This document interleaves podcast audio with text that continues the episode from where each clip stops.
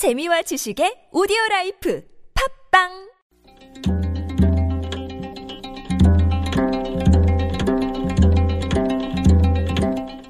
한문학자 장유승의 길에서 만난 고전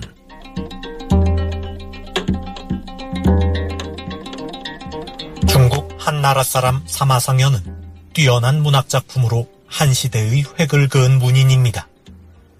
하지만 한때는 서른이 넘도록 백수 신세를 면하지 못했습니다. 하루는 사마상여가 부잣집 잔치자리에 초대를 받아 가게 되었습니다. 집안에서 부리는 하인만 800명이 넘는 엄청난 부자인 타광손의 집이었습니다.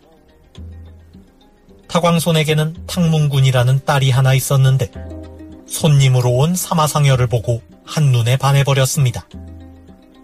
이를 눈치챈 사마상여는 검은고를 연주하여 탕문군의 마음을 완전히 사로잡았습니다. 그리고 두 사람은 그날로 야반도주를 결행하였습니다. 타광소는 화가 나서 딸에게는 재산을 한 푼도 주지 않겠다고 선언했습니다.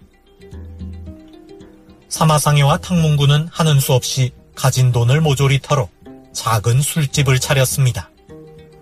탕문군은 화로 앞에 앉아 술을 데우고 사마상여는 잠방이 차림으로 서빙과 설거지를 맡았습니다.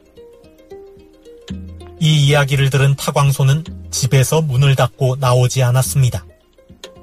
자기 딸이 술 장사를 한다는 사실이 너무도 부끄러워 사람들 앞에서 고개를 들 수가 없었기 때문입니다. 결국 타광소는 사마상여를 사위로 인정하고 딸에게 재산을 나눠주어 술집을 그만두게 하였습니다. 사기 사마상여 열전에 나오는 이야기입니다.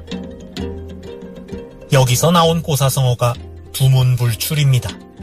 막을 두, 문문, 아니불, 나올 출. 문을 닫고 집에서 나오지 않는다는 말입니다. 두문불출하는 이유는 여러 가지가 있을 수 있지만 처음으로 두문불출한 사람은 남보기가 부끄러워 그랬다고 합니다. 청와대 민정수석이 국회의 거듭된 요구에도 불구하고 출석하지 않을 전망입니다. 자기 집도 아닌 파란 집에서 두문불출하는 이유가 무엇인지 모르겠지만 혹시 남보기가 부끄러워 그런 것 아닌가 짐작해 봅니다.